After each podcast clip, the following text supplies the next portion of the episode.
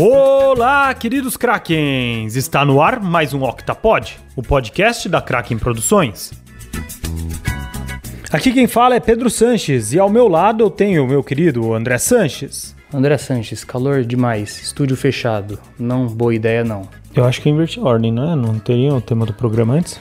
Não, acho que tá certo. O tema do programa de hoje é. André, fala aí pra mim porque eu também não sei direito. Deixa a vida me levar, a vida leva eu? Então, deixa a vida me levar, a vida leva eu, é o tema do programa. Sou feliz e agradeço por tudo que Deus me deu. Sem enrolar um segundo a mais, soltem o Kraken!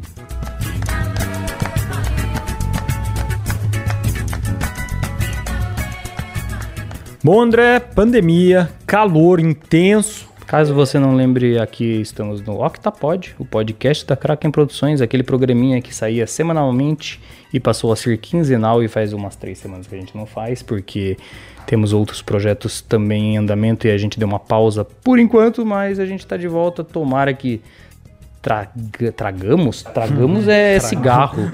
Tragamos, não vamos, tragamos cigarro. Sei lá, Procurem a conjugação do verbo e mandem depois para mim, porque eu não tô com a cabeça nesse calor para achar a conjugação do verbo tragamos aí.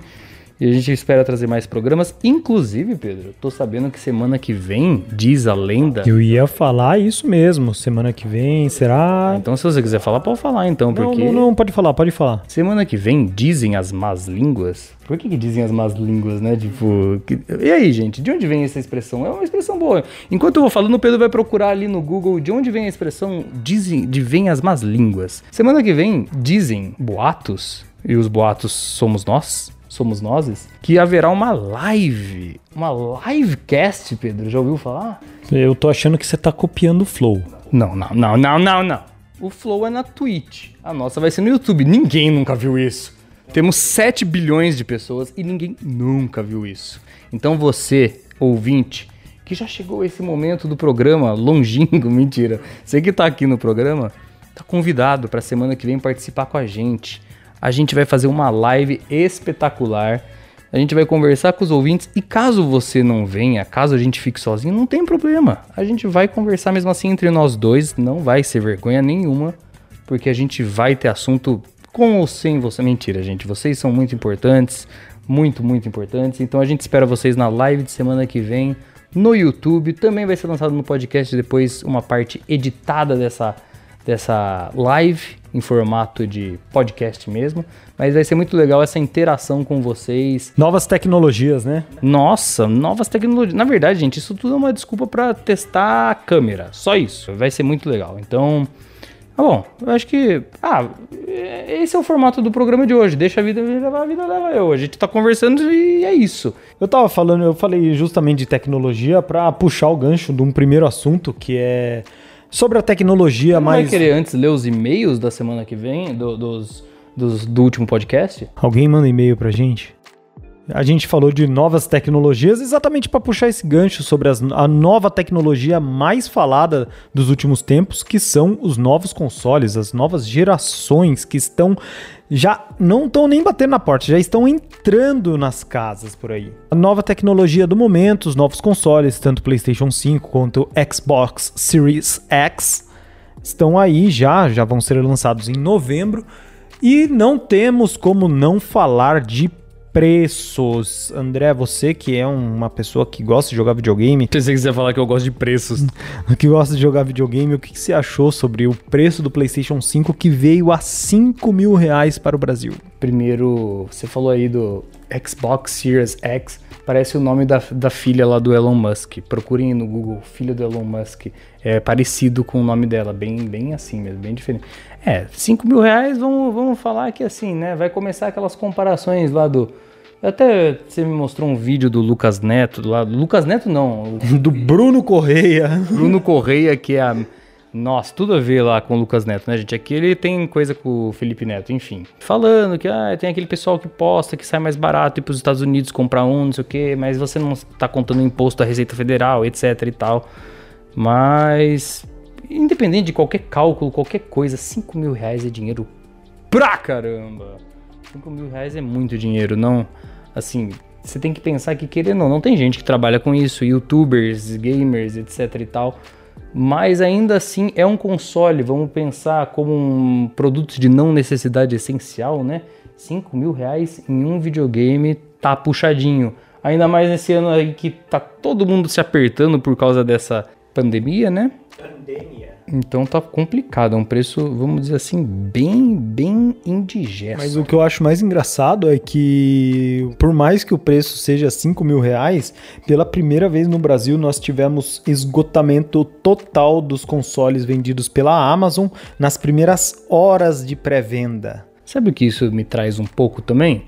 Isso daí só sou eu divagando. Deixa a vida me levar, a vida leva eu, é o nome do programa.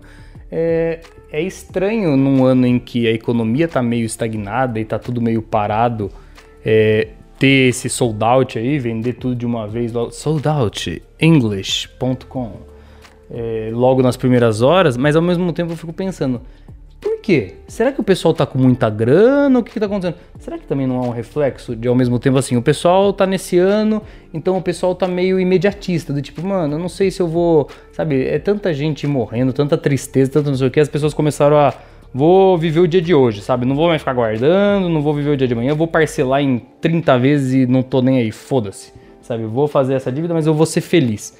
E aí, de repente, não é que as pessoas estão mais ricas, mas elas deram um grande, né? Tô nem aí mesmo e estão comprando porque ficaram com essa mentalidade de vou gastar e vou me divertir. PlayStation 5 vira 5 mil reais é muito diferente do Play 4 vira 4 mil reais, do Play 3 vira 6 mil reais, como foi em 2005. Em algum ano aí, que eu não me lembro Play exatamente. 3 eu acho que é 2007. 2007 ou 2008, alguma coisa assim. É, é muito diferente. Primeiro, o dólar estava bem mais baixo, então um Play 4 vir a 4 mil reais era coisa de, sei lá, tipo, 400% do que comprar nos Estados Unidos, vamos dizer assim. E agora, com o dólar catastrófico que a gente tem, é 100% a mais do que a gente comprar nos Estados Unidos. Nos Estados Unidos daria R$ 2.500 em torno de, e no, no Brasil R$ mil reais, é o dobro. Só que um Play 4 na época de 2013 veio a R$ mil reais, sendo que você compraria nos Estados Unidos a mil reais. Então, assim, a margem de diferença de comprar um console lá e comprar um console aqui mudou muito.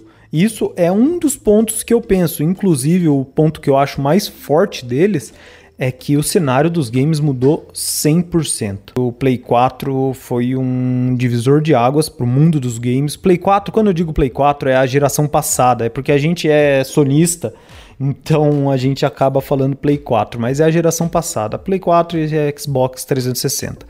Eu acho que mudou tudo mudou por causa de coisa de jogar online, por causa de gráficos ótimos, por causa de uma vivência dentro dos games muito diferente do que você tinha antigamente. E hoje em dia o, os games estão na casa das maioria, da maioria das pessoas que gostam. Até li uma pesquisa essa semana, eu tava conversando com o pai, pai quando eu digo é o nosso, e eu tava falando para ele que se tem uma, uma ideia errada, tudo bem, todo mundo sabe que não é só criança que joga videogame. Não, não é nenhum. Não estou querendo dizer que pessoas mais velhas acham que só criança joga videogame. Mas eu mostrei uma pesquisa para ele que não só não é, é. Ih, volta. Não só o público adulto joga mais. Mas eu mostrei uma pesquisa para ele que a grande maioria do público de games, de consoles principalmente, são pessoas mais velhas. Parece que a grande maioria era em torno de 25 a 31 anos, ou seja, esmagador adultos, assim, que já passaram há muito tempo da adolescência. Os jogos mesmos, na, na grande maioria, os AAA são mais 18. Não tem a AAA assim que você fala assim, nossa, é um jogo do ano e ele é menor de 18. Eles já estão sendo voltados para isso. AAA são os jogos nobres, vamos dizer assim. São os jogos de orçamentos milionários, bilionários. Então é engraçado que essa maioria seja adulta, porque também isso com certeza vai refletir no preço. A partir do momento que você tem uma maioria de jogadores que não são crianças, vamos dizer assim, você tem um, um brinquedinho, um carrinho, e a grande maioria do público é, são crianças de 9 anos, quem vai comprar são os pais para a criança. Então não vai ser a criança que tem o poder aquisitivo. E a partir do momento que você tem o poder aquisitivo na mão do adulto que vai comprar esse jogo, você também pode acrescentar um pouquinho mais de preço aí, porque você sabe quem vai pagar ele, e ele trabalha e ele está disposto a isso, né? Nem todos, né? É, não. Quem eu digo quem está comprando, né? Porque não é o nosso caso.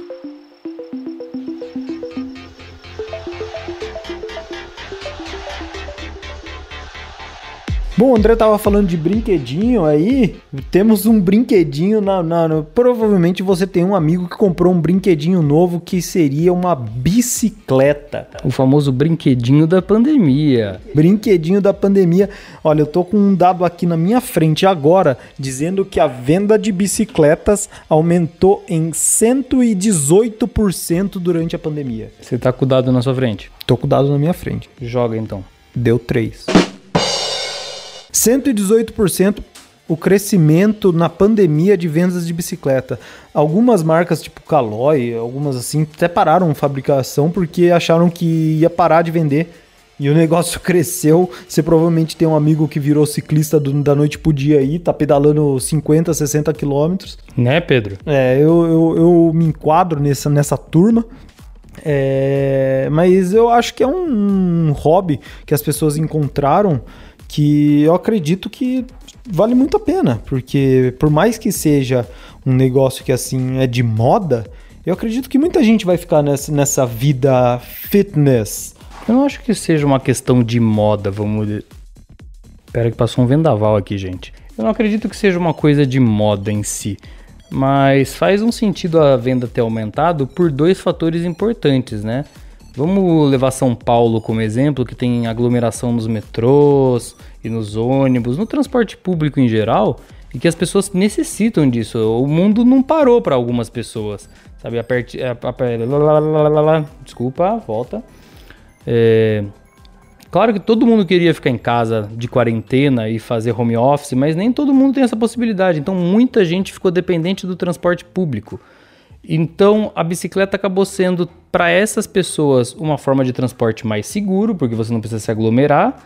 E para outras pessoas, aquelas que ficam em casa, fizeram home office, estão fazendo home office, a bicicleta também se tornou uma possibilidade de exercício, quando as academias estão tudo fechadas, etc e tal. Então acho que esses dois motivos talvez tenham sido os maiores para que a venda das bicicletas tenha aumentado.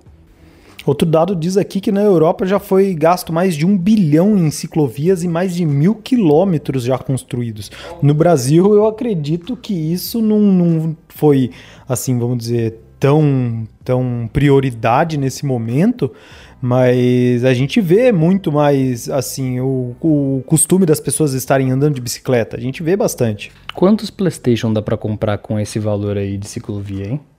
Como é em euro, Dá para comprar bastante, mas se fosse em reais dava para comprar uns três. Porque lembrando que um real, um dólar está equivalente hoje a um bilhão de reais. Mais ou menos. Mas em, voltando ao negócio das bicicletas, eu acho um negócio muito legal, porque, como eu mesmo disse, é, uma, é uma, um hábito saudável que muita gente vai continuar.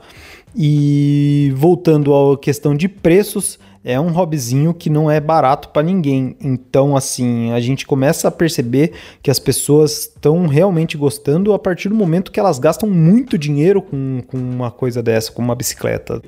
Não é barato para ninguém, mas tem que lembrar também que, como tudo, tem várias formas de. é bem acessível. Tem a bicicleta de 5 mil reais, como tem a bicicleta de 300 reais. Claro, vai ter uma diferença de uma para outra por causa de marcha, por causa de equipamentos, de, de peças, mas a de 300, de 500 vai ser ótima também para quem quer sair andando de bicicleta. É, então, sempre como tudo, também tem alguma coisa que caiba no seu bolso. Não, e outra coisa, você estava falando agora, eu parei e pensei assim, eu até vou me contradizer. Se parar para pensar, não é um negócio tão caro assim. Pensar que hoje um transporte público, vamos dizer, tá 4, 5 reais em alguns lugares, você vai gastar 10 reais por dia para ir trabalhar em quanto tempo você não vai pagar a sua bicicleta se você for para o trabalho de bicicleta? Em quanto tempo você não vai pagar só com o transporte público você ia gastar? É, o metrô de São Paulo e o ônibus já está na faixa passagem de um dólar. Mais ou menos. e, não, e é, e é isso. É, as pessoas vão parar de usar o transporte público, não, não, não vão parar de usar o transporte público, mas muita gente vai trocar o transporte público por, pela bicicleta, o que é ótimo para a saúde delas, o que é, vai ser ótimo a longo prazo para o bolso delas e o que é ótimo também para o meio ambiente. Olha que beleza, tudo bom. Por falar em bicicleta, vocês assistiram aquela série Dark? Ela é muito boa. Tô, é que eu tô assistindo essa semana assim. Eu sei que tem muita gente que já assistiu. Eu tô meio atrasado. Mas fica aí uma indicação de série. É muito boa. Não tem nada a ver com bike. Na verdade, tem. O principal anda de bike. Pronto, foi isso que eu contei. Não vou contar spoiler. Mas é bem legal, viu? Eu tô terminando a terceira temporada, que é a última, então é curtinha. Tô achando muito boa. Espero algum dia achar alguém para conversar aí num podcast sobre a série Dark, porque é muito legal. Eu curto essas coisas de física, de viagem no tempo. É, li Stephen Hawking, que é bem legal falar dessas coisas. Então já fica aí a indicação de série aí com o gancho de bike. E eu tô falando de Dark agora na Netflix. As três temporadas. Seus ganchos são terríveis. Meus ganchos são terríveis. Fala em gancho, assista Peter Pan com o Capitão Gancho.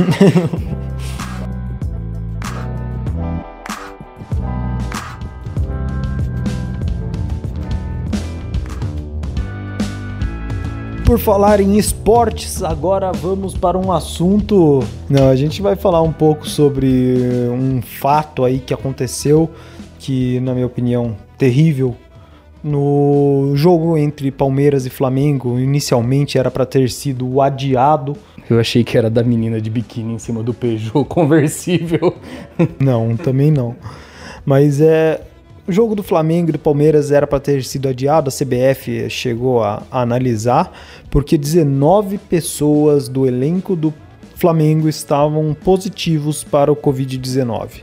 Fica aí a questão: essas pessoas estavam sem cuidados, essas pessoas pegaram por, por sei lá o que, por uma pessoa que entrou no, no, no CT já com, com o Covid. Fica aí a maior questão: era a hora de voltar em si o futebol? Era exatamente isso que eu ia perguntar, porque o maior problema, na minha visão, é que o Flamengo foi um dos times que mais incentivou a volta do, do futebol e incentiva até hoje a volta das torcidas nos estádios. E sendo que foi o time que, não sei se foi o mais, mas um dos que mais teve casos positivos da Covid. E os caras estão ainda incentivando para que volte torcida, volte não sei o que e virou festa, né? Eu acho que a gente comentou em algum podcast passado que a arte, por exemplo, é muito essencial até em momentos como esse. Tem gente que não leva como um serviço essencial e quantas pessoas não estariam piores, mais enlouquecidas do que estão se não tivesse aí um filminho para assistir em casa, uma forma de entretenimento. E o futebol, querendo ou não, é uma ótima forma de entretenimento, né? Se eles queriam voltar dessa forma que estão voltando, tudo bem, mas tem que redobrar atenção, né? Porque assim, eu, eu não sei, mas a partir do momento que eu tava vendo um jogo outro dia e o cara vai discutir com o outro depois de um carrinho e ele chega cuspindo no outro de perto, assim, sabe? Isso não é proteção. Ah, tudo bem, mas eles estão isolados. Não estão também.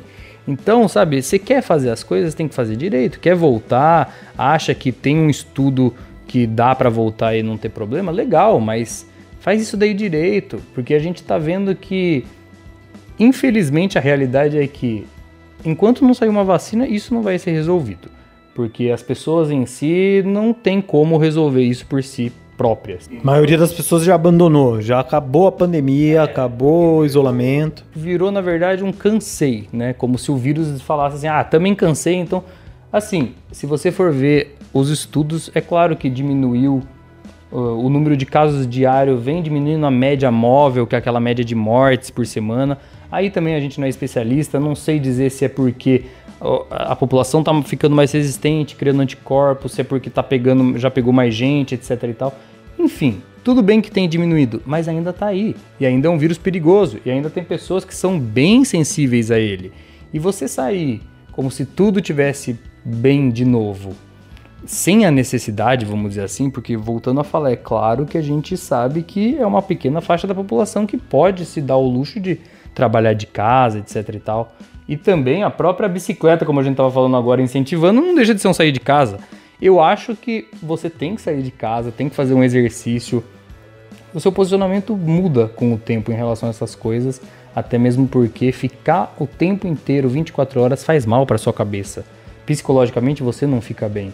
Mas tudo tem que ser comedido, tem que ser com equilíbrio, tem que ser com segurança. E eu não sei se o futebol fez isso da forma mais adequada para poder voltar do jeito que está voltando. Ah, não esqueçam também que mais um projeto aí, a gente falou da live do podcast e a gente soltou no YouTube essa semana, vai soltar logo mais no Instagram. É, a gente tá com uma ideia de fazer alguns vlogs sobre a história da bariátrica do Pedro. Isso veio de uma ideia que a gente já tinha, talvez, de fazer um mini documentário, uma coisa assim. E a gente pensou em fazer uma coisa um pouco mais intimista, um pouco mais mostrando o dia a dia, mostrando, acompanhando mesmo, para você que conhece ele como pessoa e para você passar talvez para aquele que você que não conhece ele como pessoa, mas que vai se é que vocês não estão vendo, mas ele tá mexendo na barriga dele. Então, realmente essa live pode ser uma coisa muito boa, porque vai mudar esses costumes horríveis que só eu presencio. Mas fica aí a dica, gente, vai começar a lançar no YouTube alguns vídeos sobre isso. Semana que vem vamos ter um vídeo diferente falando sobre um assunto aí que bombou também uns tempos passados para quem gosta de games. Vai ser muito legal, até para você que não gosta de games. Mas fica aí a dica de acompanhar esses vlogs. A ideia é realmente passar toda essa vivência que eu tô tendo. Ainda estou bem no começo, né? Sete meses se passaram desde a cirurgia. É, ainda tenho muito a descobrir e já descobri muito, então eu acho que passar essas coisas para quem tem curiosidade ou para quem quer ter uma, uma visão sobre uma cirurgia que sempre foi muito mal vista por N motivos, eu acho que vai ser um assunto bem interessante e essa parte de ser mais intimista eu acho que vai deixar mais legal, porque hoje a gente procura no YouTube sobre cirurgia bariátrica, a gente só vê médicos e pessoas parece que engessadas falando sobre. Então eu acho que é um negócio mais assim, você acha? Eu tô com sete meses de cirurgia bariátrica e eu como pizza. Não como cinco pedaços de pizza, eu como um pedaço e quando como esse pedaço inteiro. Então, assim, eu vou falar bem a realidade que eu estou passando nesse momento. É bem legal de vocês acompanharem, deem uma entrada no YouTube, curtem, curtam lá essa, essa saga aí que eu acho que vai ser bem interessante. Como que a gente encerra, não? Como que a gente encerra? E é isso, gente. Espero que vocês tenham curtido esse programa de Deixa a Vida Me Levar, a Vida Leva Eu. Segue a gente nas redes sociais, Instagram, Kraken Produções. E o YouTube, Kraken Produções. Então é isso, galera. Eu fui Pedro Sanches. E eu fui Jack Sparrow. E até uma próxima. Valeu, Kraken. Sorte que vocês não estão vendo como live agora, porque essa bike atribuiu pro Pedro um, um bracinho bem diferenciado do resto do corpo dele. Ele tá como se fosse agora um. Eu não sei dizer. Famoso braço de caminhoneiro. É um degradê.